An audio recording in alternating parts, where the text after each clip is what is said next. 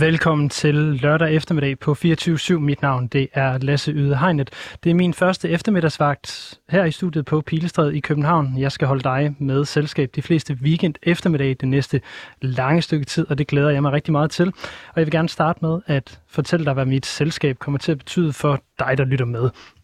Øh, det afhænger først og fremmest af, om du lytter med lørdag eller søndag. Hvad det betyder om søndagen, det kan du finde ud af i morgen kl. 16.06, når du igen tænder for eftermiddagen på 24.7. Men i dag, der er det lørdag. Det betyder, at jeg gerne vil tage dig med til en del af verden, som normalt ikke får nok opmærksomhed i de danske medier, på trods af, at den er fyldt med utrolige historier, tvetydige sandheder, kamp, vrede og håb, som også er yderst relevante for os i lille Danmark, og det er Latinamerika, jeg taler om her. Og dermed så er det mig en helt udsøgt fornøjelse at kunne byde velkommen til den første Latinamerika live her på 24 /7.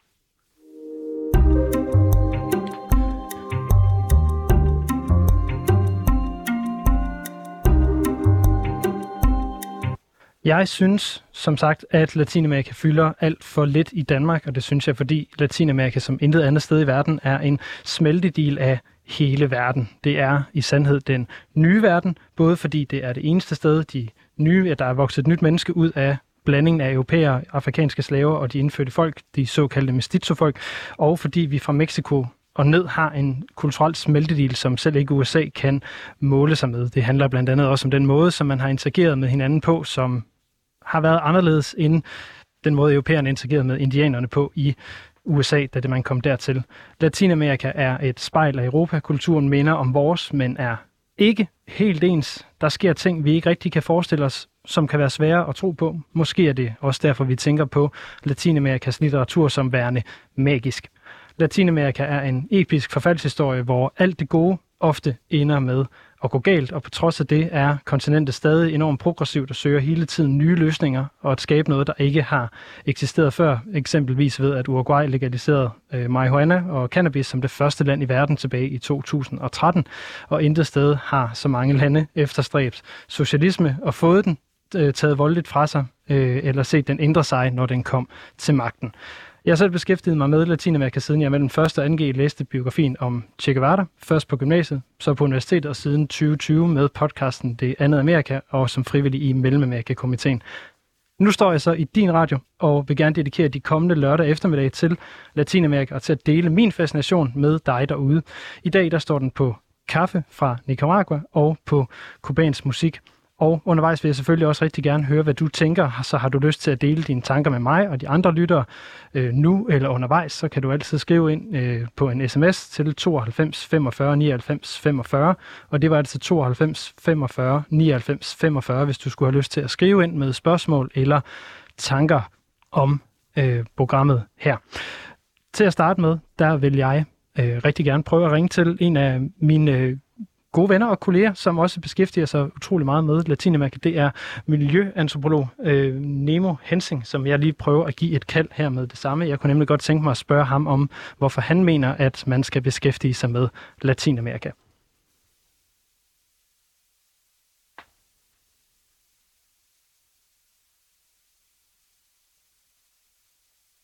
Og der er lidt øh, stille. Hvorfor kommer der ikke noget lyd igennem? Det er altid spændende, når man står alene i et studie. Jeg kan se, at den, han skulle have taget den nu, så det er rigtig spændende. Øhm, det bliver en lille udfordring, hvis telefonsystemet det ikke virker her fra starten af kan vide, hvad vi så kan finde på at gøre imens. Jeg tænker umiddelbart så, at øh, I skal have et stykke musik at lytte til derude. Øhm, det var egentlig intentionen, at øh, Nemo her han skulle have lov til at vælge det første stykke musik, som vi skulle høre. Men jeg tror simpelthen lige, at jeg skal have styr på den her telefon først og fremmest. Så nu finder jeg lige hurtigt et af de musiknummer frem, som jeg har planlagt i skulle høre, og det bliver et øh, kubansk musiknummer, fordi det er det, som jeg har tænkt mig, at øh, jeg vil fortælle jer lidt om i dag, blandt andet øh, kubansk musik, og derfor så får I nu et nummer, der hedder Ven Ven med den kubanske musiker Raul Paz.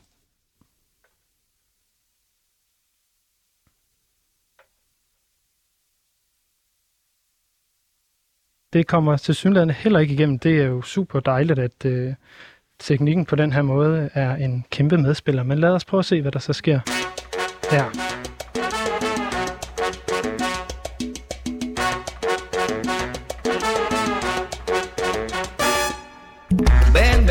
La fiesta está empezando, lo que te está sonando, las luces ya están escondidas. Ven, ven, relájate ese coco, sonríe un poco y ven a disfrutar la vida. Yo no sé lo que tú estás buscando, lo que estás esperando, aquí hay todo lo que me pidas. Ven, ven, los tiempos van cambiando, la gente está soñando, ¿qué quieres que te diga? Lo que hace falta es más adrenalina, lo que hace falta es que no llegue el día, no.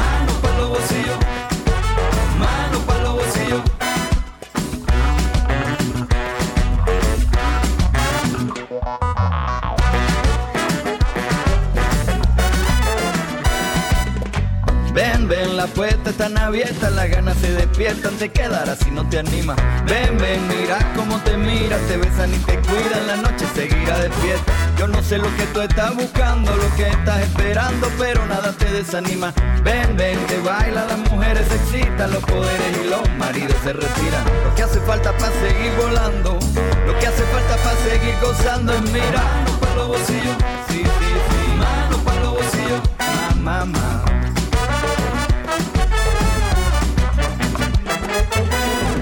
Ven, que hay que mirar en grande, no pares tú, no cambies, que yo vendo aspirina. Ven, ven, que todos están mirando, te están enamorando, ¿qué importa cuando se termina? Yo no sé lo que tú estás buscando, lo que estás esperando, la buena vida no se olvida. Ven, ven, tan solo está faltando un poco de más mambo que no falte vitamina. Pero no digas que te está cansando, no me digas que te está mareando. Y mira, hey man, si se te está acabando, entonces vete echando que aquí se vende y no se fía. Para los bolsillos, sí, sí, sí. Mano para los bolsillos, ma, ma, ma. Mano para los bolsillos, mano para los bolsillos, mano para los bolsillos, ponle papá.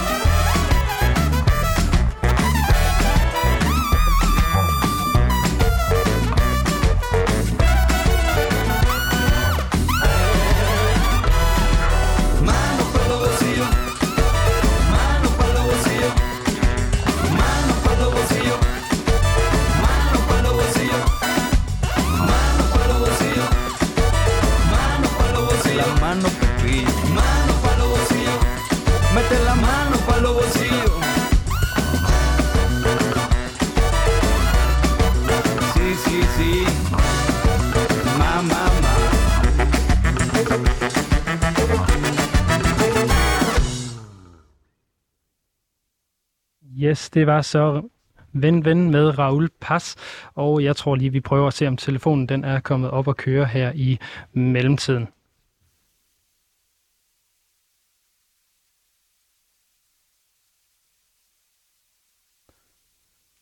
Det ligner, der er et hul igennem. Nemo, kan du høre mig?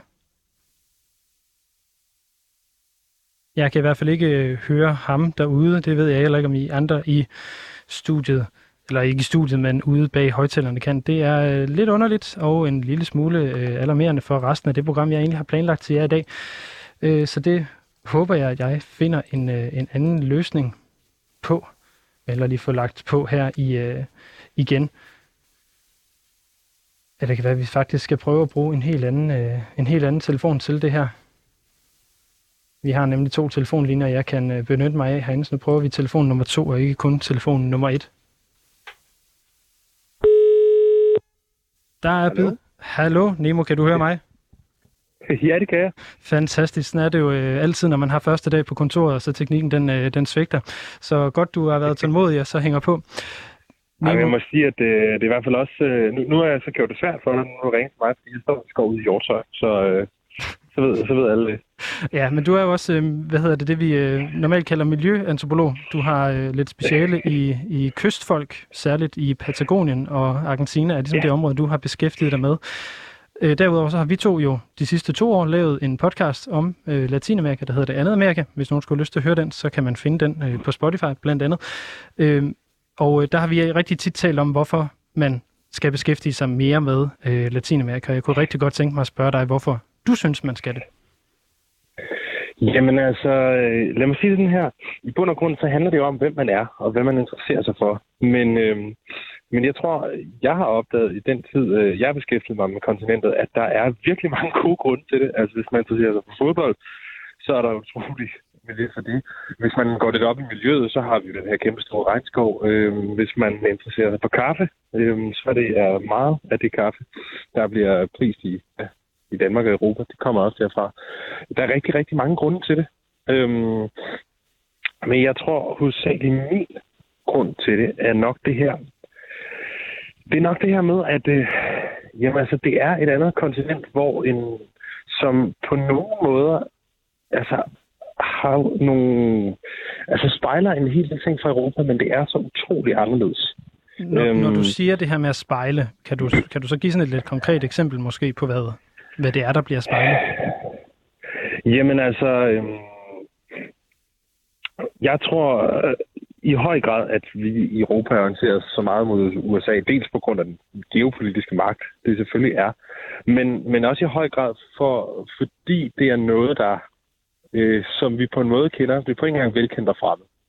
Øhm, og det har vi egentlig ret meget sådan kontakt med i, i, i dagligdagen, altså med Nordamerika og USA især.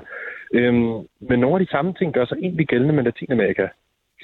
Øhm, for eksempel det her med, jeg ved, hvad det er, med den måde, man har bygget stater op på, den måde, man har prøvet at forsøge at øh, integrere minoriteter nogle gange, så ikke har gjort det. Øhm, men jeg tænker også, for, at du tænker på, på de her rimelig stærke velfærdsstater, der jo egentlig findes flere steder i Latinamerika. Så kan vi selvfølgelig godt diskutere styreformer og de regimer, der, der står bag dem, eksempelvis i, i Cuba, men der findes jo former for velfærdsstater. Øh, og så findes der også nogle lande, som, som ligner Europa rigtig meget. Nu tænker jeg øh, eksempelvis på Argentina, hvor du har øh, opholdt dig meget.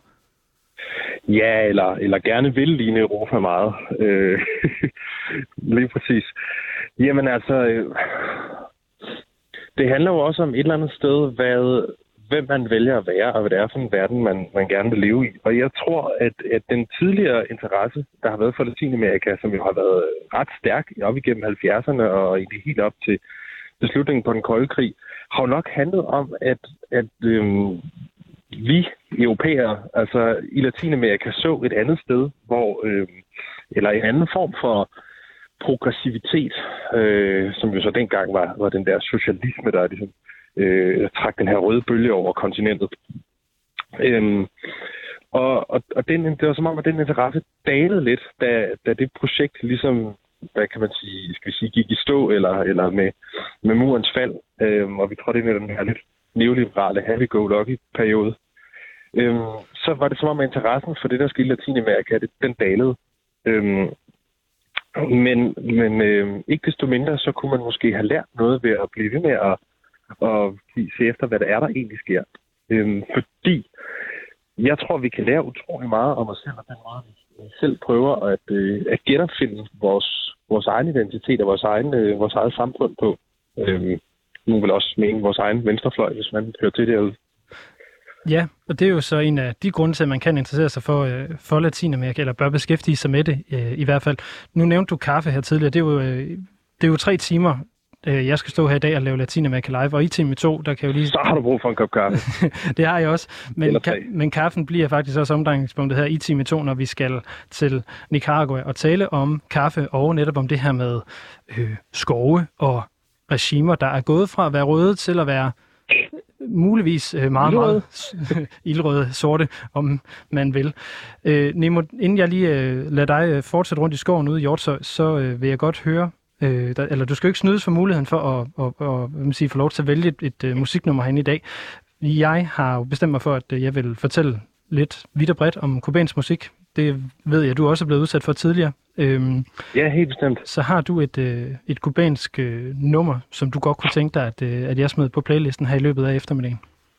Åh, oh, det er et svært spørgsmål. Der er, øh, der er sgu mange gode. Altså, så vi skal, jeg tænker, det er lørdag, der må gerne være lidt festligt. Det er første gang, der er Latinamerika Live, hvor vi har hele tre timer til at dykke ned i det her fantastiske kontinent. Så har du ikke et eller andet, der kan, du ved, spice, spice det op, så vi har noget at fejre?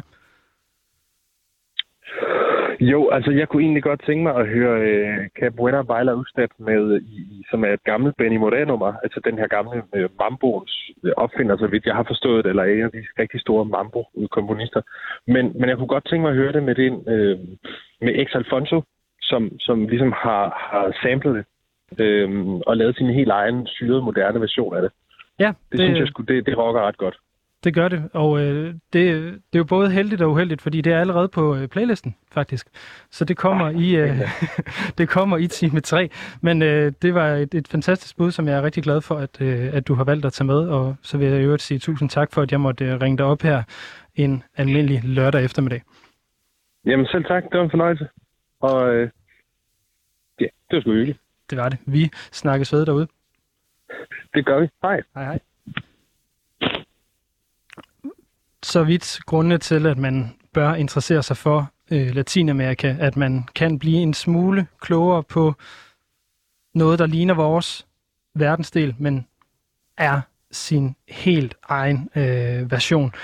Jeg øh, synes, vi skal prøve at fortsætte med at dykke ned i, hvad det er, der sker, når man kommer tættere på øh, Latinamerika, prøve at beskæftige sig med det. Og derfor så vil jeg gerne prøve at ringe til en af dem, som er Øh, eller har beskæftiget sig måske mest med Latinamerika og latinamerikansk kultur i Danmark her det seneste års tid. Det er Rasmus Brandstrup fra Dansk Filminstitut øh, og Cinemateket, som har siddet og været med til at lave en latinamerikansk filmfestival inde på Cinemateket her i sommeren 2021, og som jeg har lavet mig fortælle ganske givet også skal lave en ny latinamerikansk filmfestival i sommeren 2022. Men jeg tænker, at vi, øh, eller jeg prøver at give Rasmus et kald, og så prøver vi at tale, prøver at spørge ham om, hvad er det ved, hvad er det, der er så interessant ved latinamerikansk film?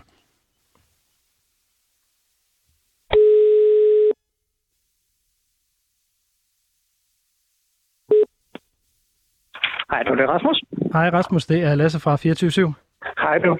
Hej Rasmus. Øh, tak for, at jeg måtte ringe dig op her lørdag eftermiddag.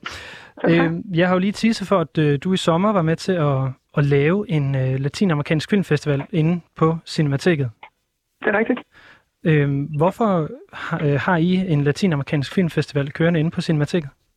Det har vi jo prøvet at samle øh, nogle af de tendenser og nybrud, som vi synes er overalt i verden under nogle pakker. Og Latinamerikansk Festival er blevet en succes, tror jeg, fordi at der er en konstant sådan øh, impuls af livskraft og alvor. Der er rigtig mange film, som tager fat på sociale emner, politiske emner, historiske emner.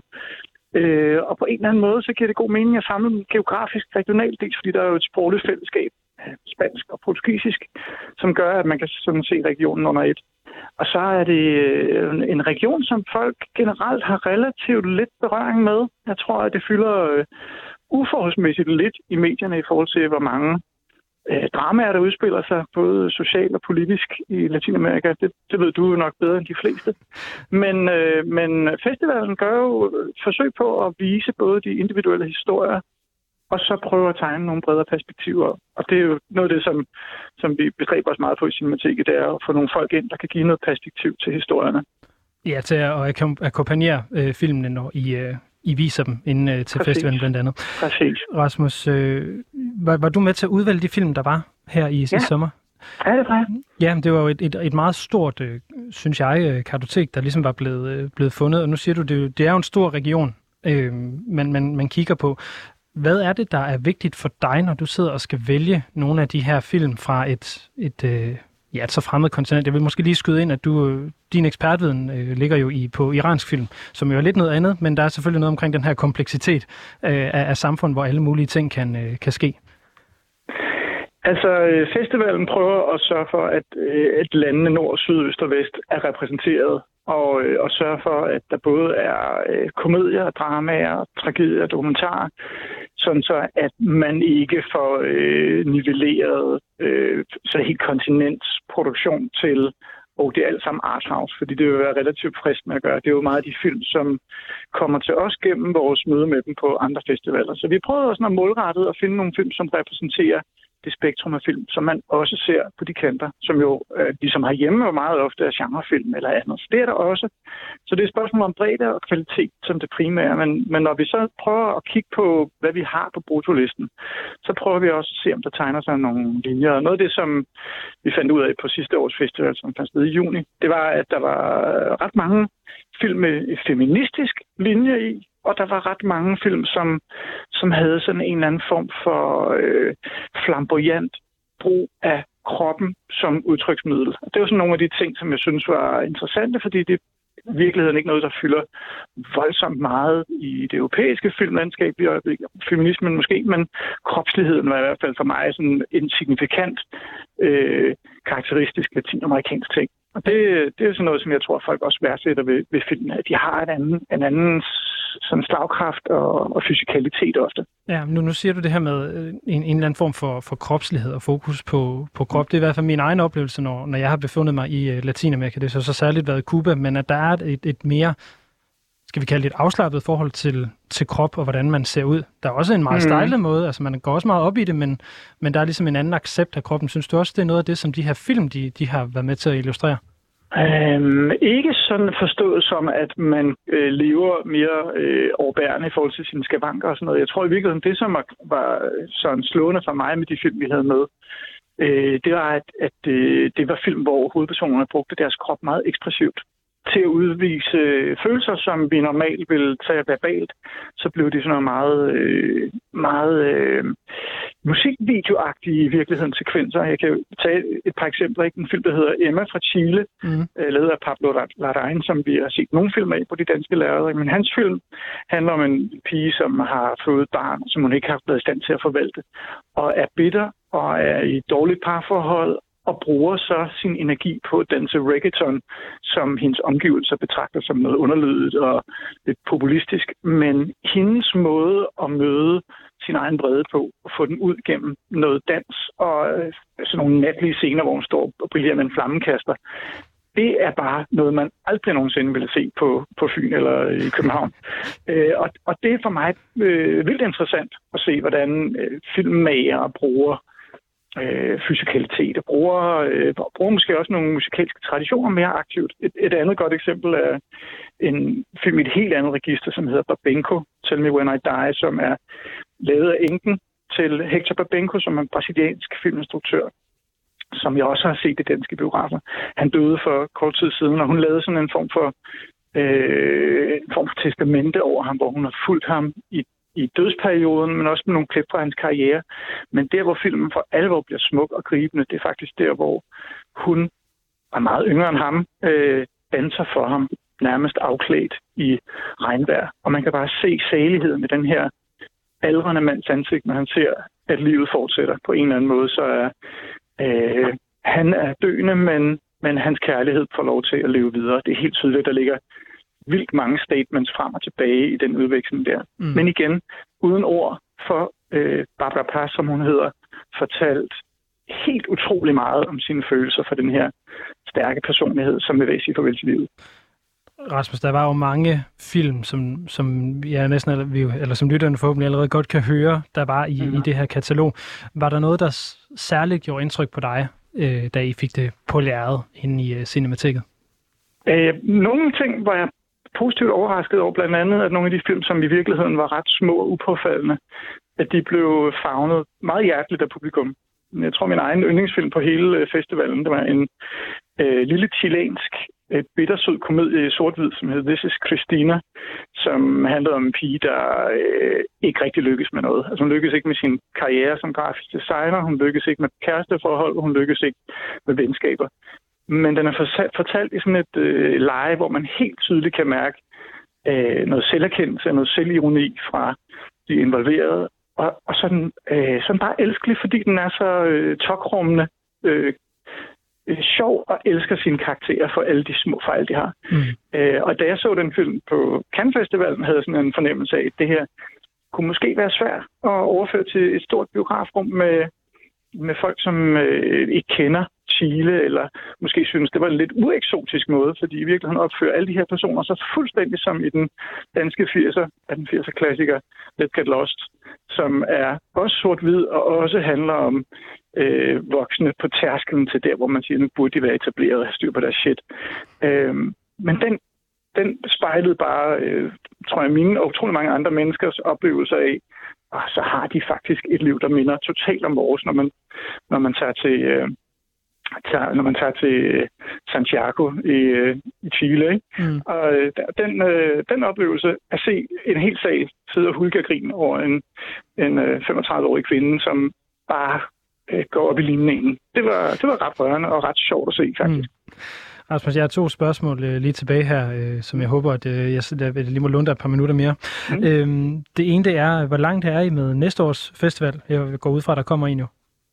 Vi har øh, nogle film på programmet, fordi vi har været ude også fra Cinemateket og se festivaler i øh, løbet af 2021, og nogle af de film har ligget over. Og, øh, så vi har lidt på programmet, men ellers så gør vi det, som vi altid gør. Vi prøver at se, hvad der har været af highlights på øh, festivaler rundt omkring i verden. Skriver rundt til nogle distributører og får en masse filmlinks ind, som vi så sorterer igennem.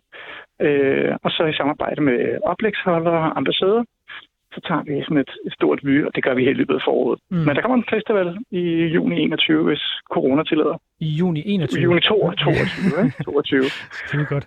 Jamen, øh, der fik du allerede svaret på mit øh, sidste spørgsmål, så i juni 22, der er der Latinamerikansk Filmfestival igen inde i Cinemateket, om corona tillader det. Det er der, det er der. Fantastisk. Rasmus Brandstrup, øh, fra Dansk Filminstitut. Tusind tak for, at du vil være med her og lige fortælle lidt om latinamerikanske film og om den festival, der har været, og den, som kommer næste år. Meget fornøjelse. God dag derinde. I lige måde. Hej. Hej, hej. Og så øh, inden vi går videre, så vil jeg gerne sætte et stykke musik mere på. Det bliver et stykke musik fra en kubansk film, som jeg personligt holder rigtig meget af. Det er filmen Havana Blues, og her får I nummeret Amanecer.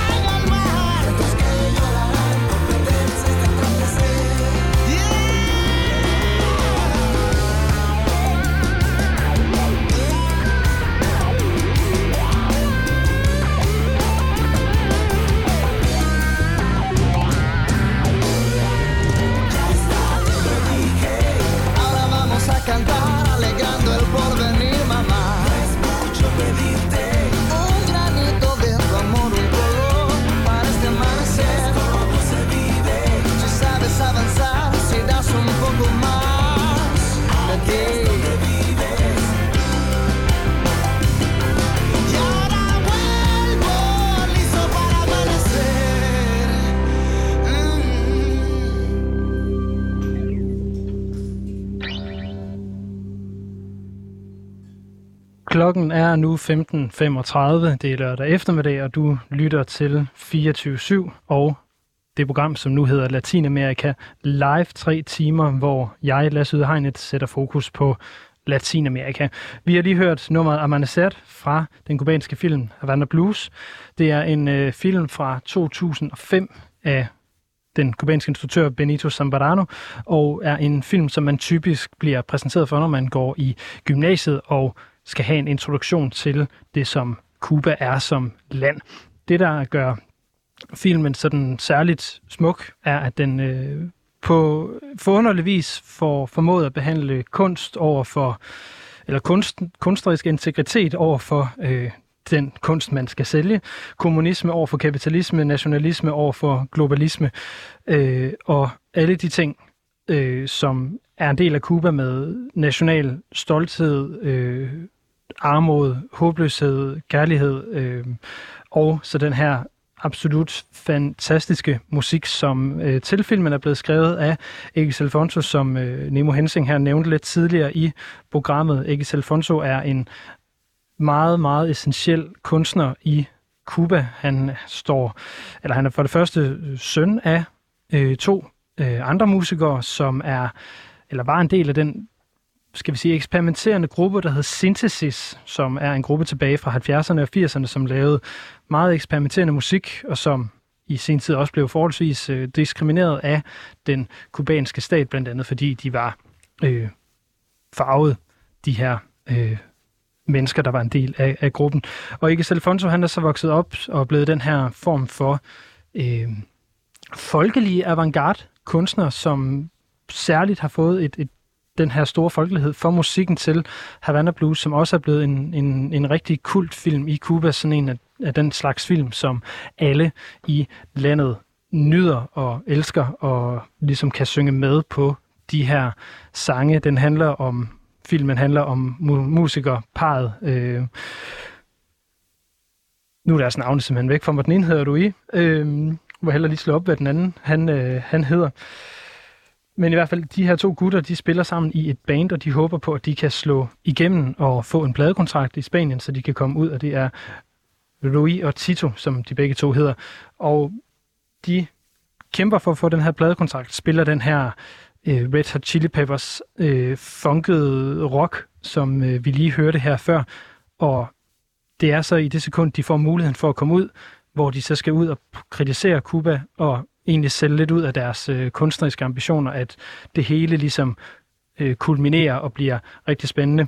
Øh, hvis man gerne vil se den her film, hvilket jeg meget kraftigt vil anbefale, at man gør, hvis man er bare blevet en lille smule nysgerrig på Cuba, eller bare er interesseret i den her musik, så kan man finde den på Filmstriben, hvor den kan lejes gratis. Og øh, vil lige sige, at når jeg jo sætter musik på i dag, så er det altså kun kubansk musik, og jeg vil selvfølgelig gøre mig lidt umage med at fortælle lidt mere om de kunstnere, som I hører, og hvis der er noget af det, som du derude har lyst til at lytte mere til, øh, eller vil fortælle om, hvad du tænker, så øh, vil jeg meget gerne høre dine tanker. Du kan skrive en sms til mig på 92 45 99 45, og det var 92 45 99 45, og jeg er her altså indtil klokken 18, hvor jeg gerne vil høre på de tanker, som I måtte have derude.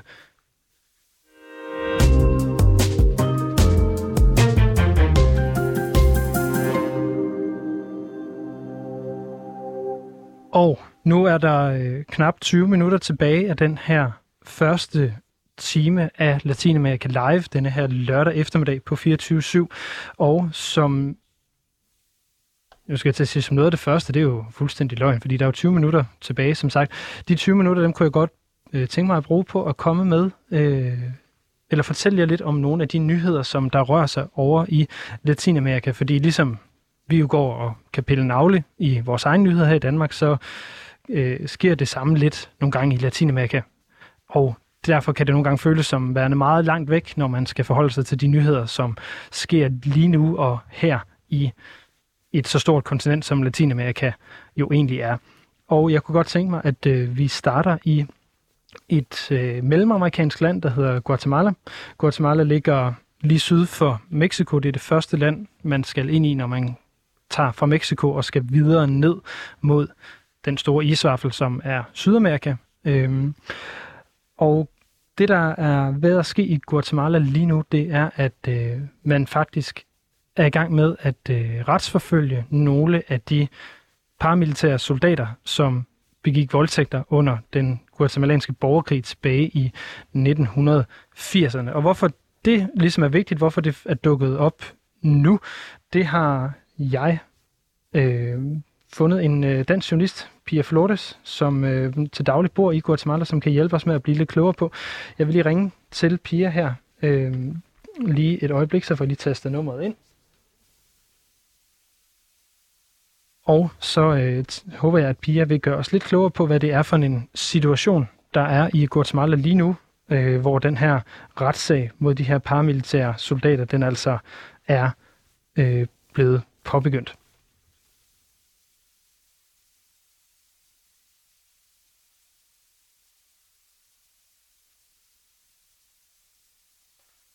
Ups, det var simpelthen den forkerte telefon, jeg fik fat i her, så prøver vi lige fra den rigtige telefon igen.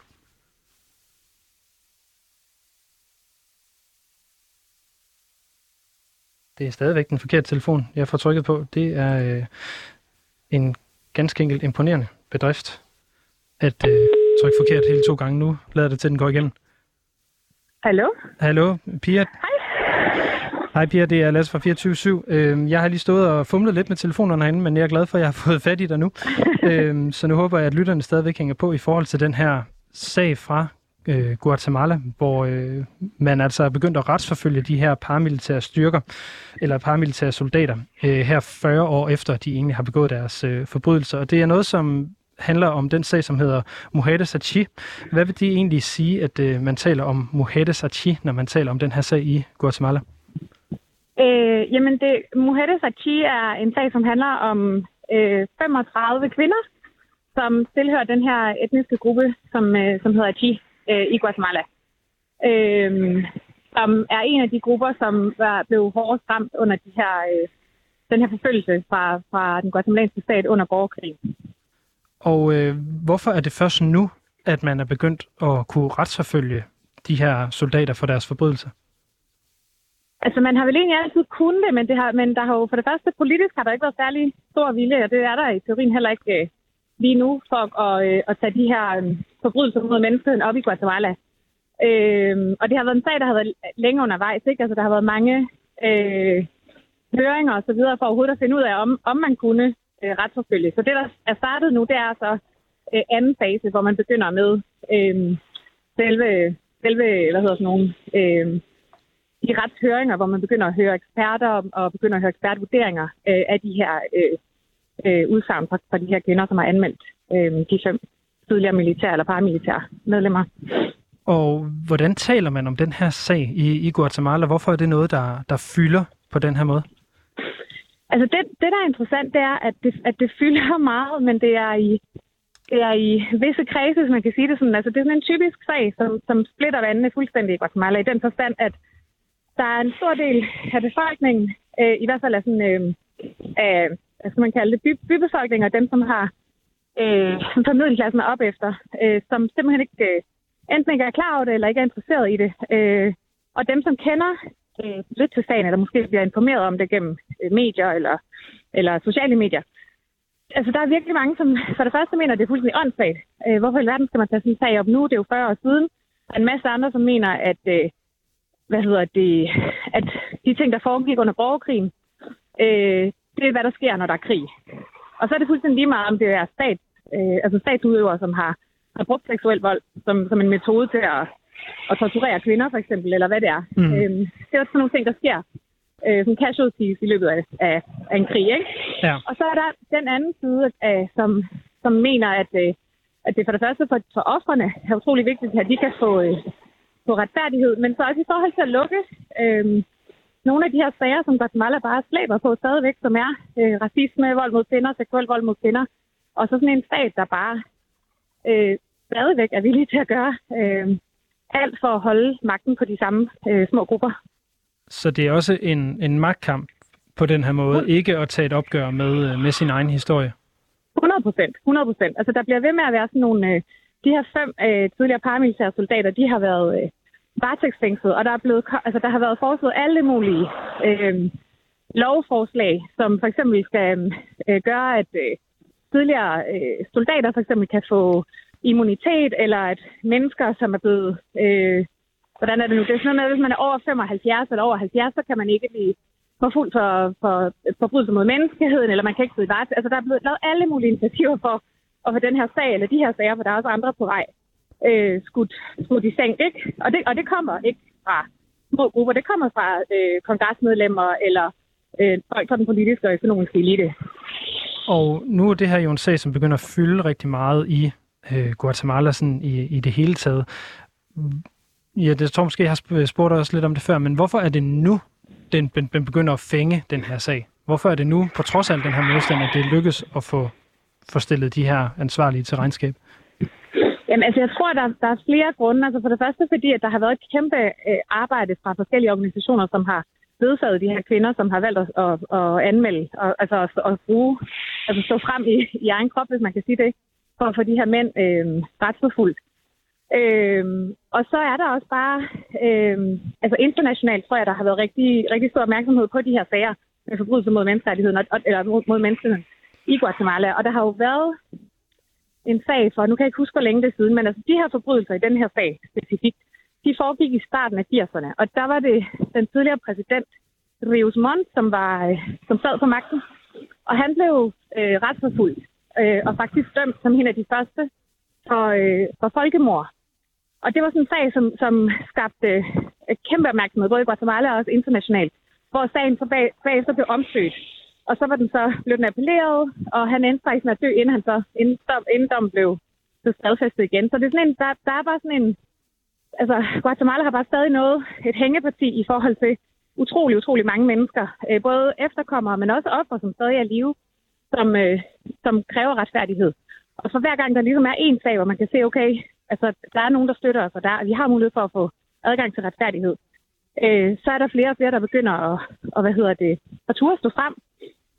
Hvornår øh, vurderer du, at, at den her øh, sag den bliver afsluttet, eller der, der falder en dom? Oh, jeg, tror, jeg tror, der kommer til at gå lang tid. Jeg tror, der kommer til at gå rigtig lang tid. Så... Øh, altså nu her i den her uge har det været øh, de her ekspertvurderinger, øh, som er blevet præsenteret, og der mangler alle mulige forskellige faser nu. Og det, der typisk sker, for det er jo nogle ældre herrer, der, der, er, der er anklaget, det er, at de forsøger med at, altså få, at få de her um, retshøringer udskudt eller aflyst, fordi de enten er syge, eller fordi de ikke, øh, de ikke er i stand til at deltage. Øh, det forsøgte de også på i løbet af den her uge, men det blev så afvist. Så det, det lyder som noget, der kommer til at trække i, øh, i langdrag, umiddelbart. Ja, altså, det tror jeg helt sikkert. Altså, jeg, jeg ved ikke, om man, altså, jeg ved ikke engang, man kan tale om, at det måske bliver afsluttet i år. Det, det er jeg ikke sikker på. Hold op. Ja, det er jo... Øh, øh, det vi, jeg, jeg, ved, jeg ved simpelthen ikke, hvad det, skal, hvad det siger noget om, men det viser i hvert fald, at øh, Guatemala, er, som er et af de her lande i, i Mellemamerika, har et, et meget stort opgør med sig selv tilbage. Det sidste spørgsmål, jeg gerne vil stille dig, Pia, inden at, øh, at jeg øh, giver slip på dig igen, det er, ja. øh, at det, det sker nu, tror du også, det har noget at gøre med de her globale bevægelser, øh, hvor der er fokus på kvinders rettigheder, vold mod kvinder, altså i form af MeToo-bevægelsen, og den her øget fokus, der sådan generelt er på indfødte folk? Altså, det, det tror jeg egentlig ikke, fordi i Guatemala har det været... Øh, altså, man har kendt til øh, vold, især vold mod øh, indfødte befolkningsgrupper i lang tid, og det har været et emne, som organisationer i Guatemala har arbejdet på, øh, jamen altså siden, øh, siden borgerkrigen øh, blev sluttet eller afsluttet i 96. Øh, og jeg tror ikke nødvendigvis, at, øh, at hele MeToo-bølgen sådan verden over har haft stor indflydelse, for de her sager har jo kørt. De har været bygget op i løbet af, det ved jeg ikke, fem år måske, syv år. Der, er, der er så meget forberedelsesarbejde bag. Det kan selvfølgelig godt være, at, øh, at sådan internationalt kan den få mere opmærksomhed. Men jeg tror ikke nødvendigvis, at det gør, at, den, at der er større chance for, at, øh, at den får succes, eller at de her kvinder får retfærdighed. Det, øh, det er jo et interessant perspektiv, at det her det er en sag, der ligesom rækker ud over de store globale øh, tendenser. Pia, tusind tak for, at du vil være med her. Det her det bliver en sag, som jeg håber, at du har lyst til at hjælpe os her på Latinamerika Live med at følge, mens den øh, går på her i det, der lyder som det næste års tid. Okay, ja, selvfølgelig. Godt. Tak for nu. Selv tak. Hej hej. Vi hopper videre til en øh, anden nyhed fra Latinamerika. Det er en, som har mere noget med det, hvad kan man sige, naturen at gøre, fordi på Galapagosøerne, der er der øh, lige været vulkanudbrud på det, der hedder Isabella Island, øh, på Wolf-vulkanen. Og øh, det er en lille smule kritisk, øh, fordi der på Galapagos findes utrolig mange sjældne dyrearter, blandt andet den pink iguana, som der kun er 211 tilbage af, og de øh, skulle altså være på, øh, på den her, øh, hvad hedder det, øh, Isabella Island. Og øh, det her vulkanudbrud, det tror simpelthen deres eksistens. Så det er et øh, billede på, at øh, selvom at der findes de her sjældne dyrearter i forholdsvis beskyttede miljøer, som Galapagos jo egentlig er, så er det desværre også muligt, at de kan forsvinde. Det her med naturbevarelse af sjældne dyrearter, det bliver noget, som jeg forhåbentlig får sat fokus på i næste uges udgave af Latinamerika Live her på 24.7. En anden nyhed fra Latinamerika drejer sig om Cuba, hvor USA de har sendt 119 migranter tilbage til Cuba. Det er altså migranter, som har forsøgt at sejle til USA i gummibåd, sådan som man har set kubanere gøre det de sidste knap 61 år. Det er ikke øh, unormalt, at, øh, eller det er en lille smule unormalt, hedder det, at øh, USA sender kubanere tilbage til øh, Cuba igen, fordi det har været sådan, at kubaner egentlig har fået direkte øh, hvad hedder det, øh, opholdstilladelse i USA, hvis man først er kommet ind, men den amerikanske politik over for Cuba har ændret sig meget, meget drastisk de sidste 6 øh, eller 5-6 år efter særligt øh, Donald Trump blev valgt til præsident i 2016, og den demokratiske præsident Joseph Biden har desværre, efter min mening, videreført den her meget, meget stramme politik, som også, hvis man øh, mener den slags, bringer noget positivt med sig, i og med, at USA lige i øjeblikket forsøger at ramme otte kubanske hvad hedder man, øh, myndighedspersoner for at have medvirket til at øh, undertrykke protester øh, eller oppositionsprotester øh, i løbet af det foregående år. Der var nemlig optøjer i øh, Cuba den 11. juli sidste år. Et jeg kan sige, en begivenhed, som er nærmest uden fortilfælde i kubansk øh, historie, i hvert fald siden, at Fidel Castro tog magten tilbage i 1959, og USA forsøger altså at straffe det kubanske styre for ikke at tillade de her øh, åbne protester mod styret, som øh, foregik 11. juli, hvor der var opstande over hele Kuba mod eller opstande, det er måske så meget sagt, men der var demonstrationer over hele Kuba mod styret, og det er altså det største og mest øh, organiseret, man nogensinde har set.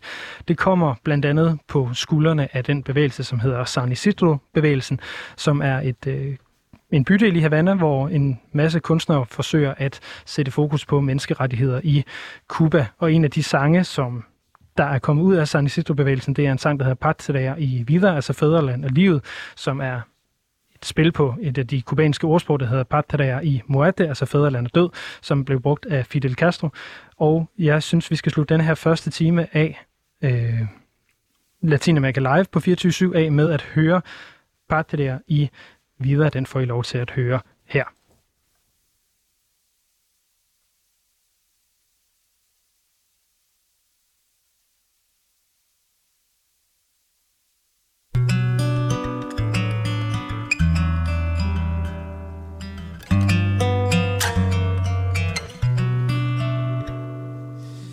Eres tú mi canto de sirena, porque con tu voz se van mis penas.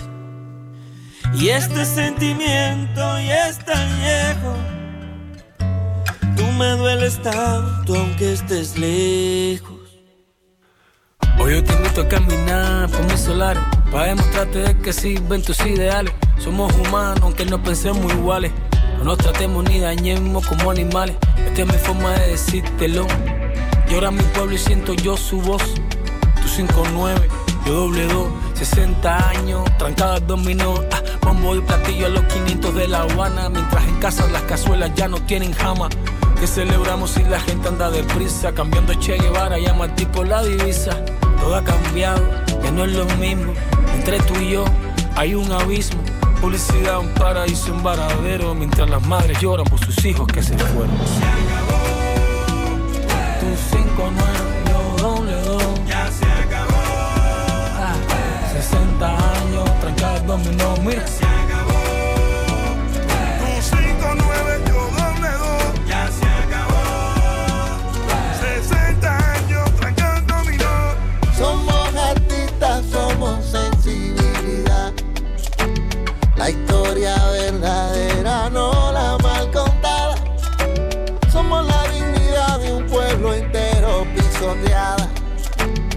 Punta de pistola y de palabras que aún son nada. No más mentiras. Mi pueblo pide libertad, no más doctrina. Ya no gritemos patria o muerte, sino patria y vida. Y empezar a construir lo que soñamos, lo que destruyeron con sus manos. Que no siga corriendo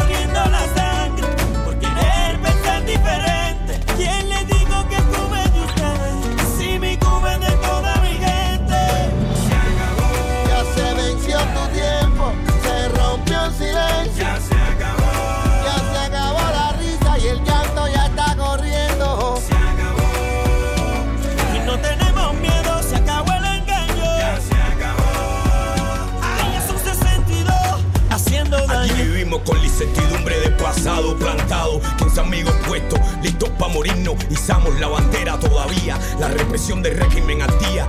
Anameli Ramos firme con su poesía, Omar Arrigustiola dándonos aliento de vida, rompieron nuestra puerta, violaron nuestro templo y el mundo está consciente de que el movimiento San Isidro continúa Seguimos puesto. en la misma, la seguridad metiendo prisma. Esas cosas a mí como me indignan. Se acabó el enigma de esa tu revolución maligna. Soy funky style, aquí tienen mi firma. Y ustedes están sobrando, ya no les queda nada, ya. El pueblo se cansó de estar aguantando. Un nuevo amanecer estamos esperando. Tu 5-9, yo doble dos. Ya se acabó, 60 años, tranca el dominó, mira.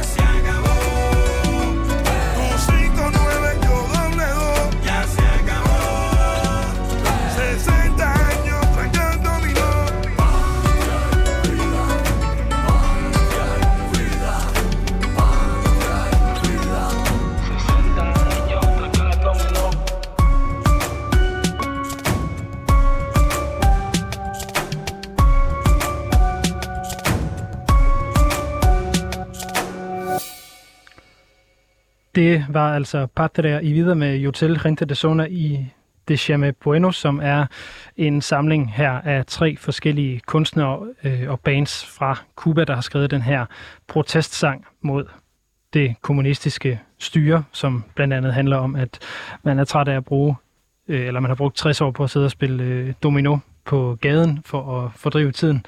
Nu vil man ikke mere, men forlanger nogle forandringer. Og øh, det er altså som sagt en blanding af tre øh, kunstnere eller bands fra Cuba, som øh, står bag den her sang. Den ene det er øh, Jotel øh, Romero, som også er en del af den gruppe, der hedder Orishas, øh, som er en rap gruppe, som blandt andet sælger, øh, eller bo, er bosat i USA og, og laver musik derfra. Så er det gruppen Gente de Zona, som er også en af de helt store reggaeton-grupper fra Cuba, som er med i sangen her. Den sidste, det er så Decime Bueno, som er en lidt mere en flådesanger, øh, som blandt andet, det har øh, Renta de Sona nu også, men har været med på nogle af Enrique Iglesias numre, øh, særligt det helt store hit Bailando tilbage fra 2014. Det var nemlig det, dengang det første øh, spansksprogede nummer, der nåede over 1 milliard views på YouTube.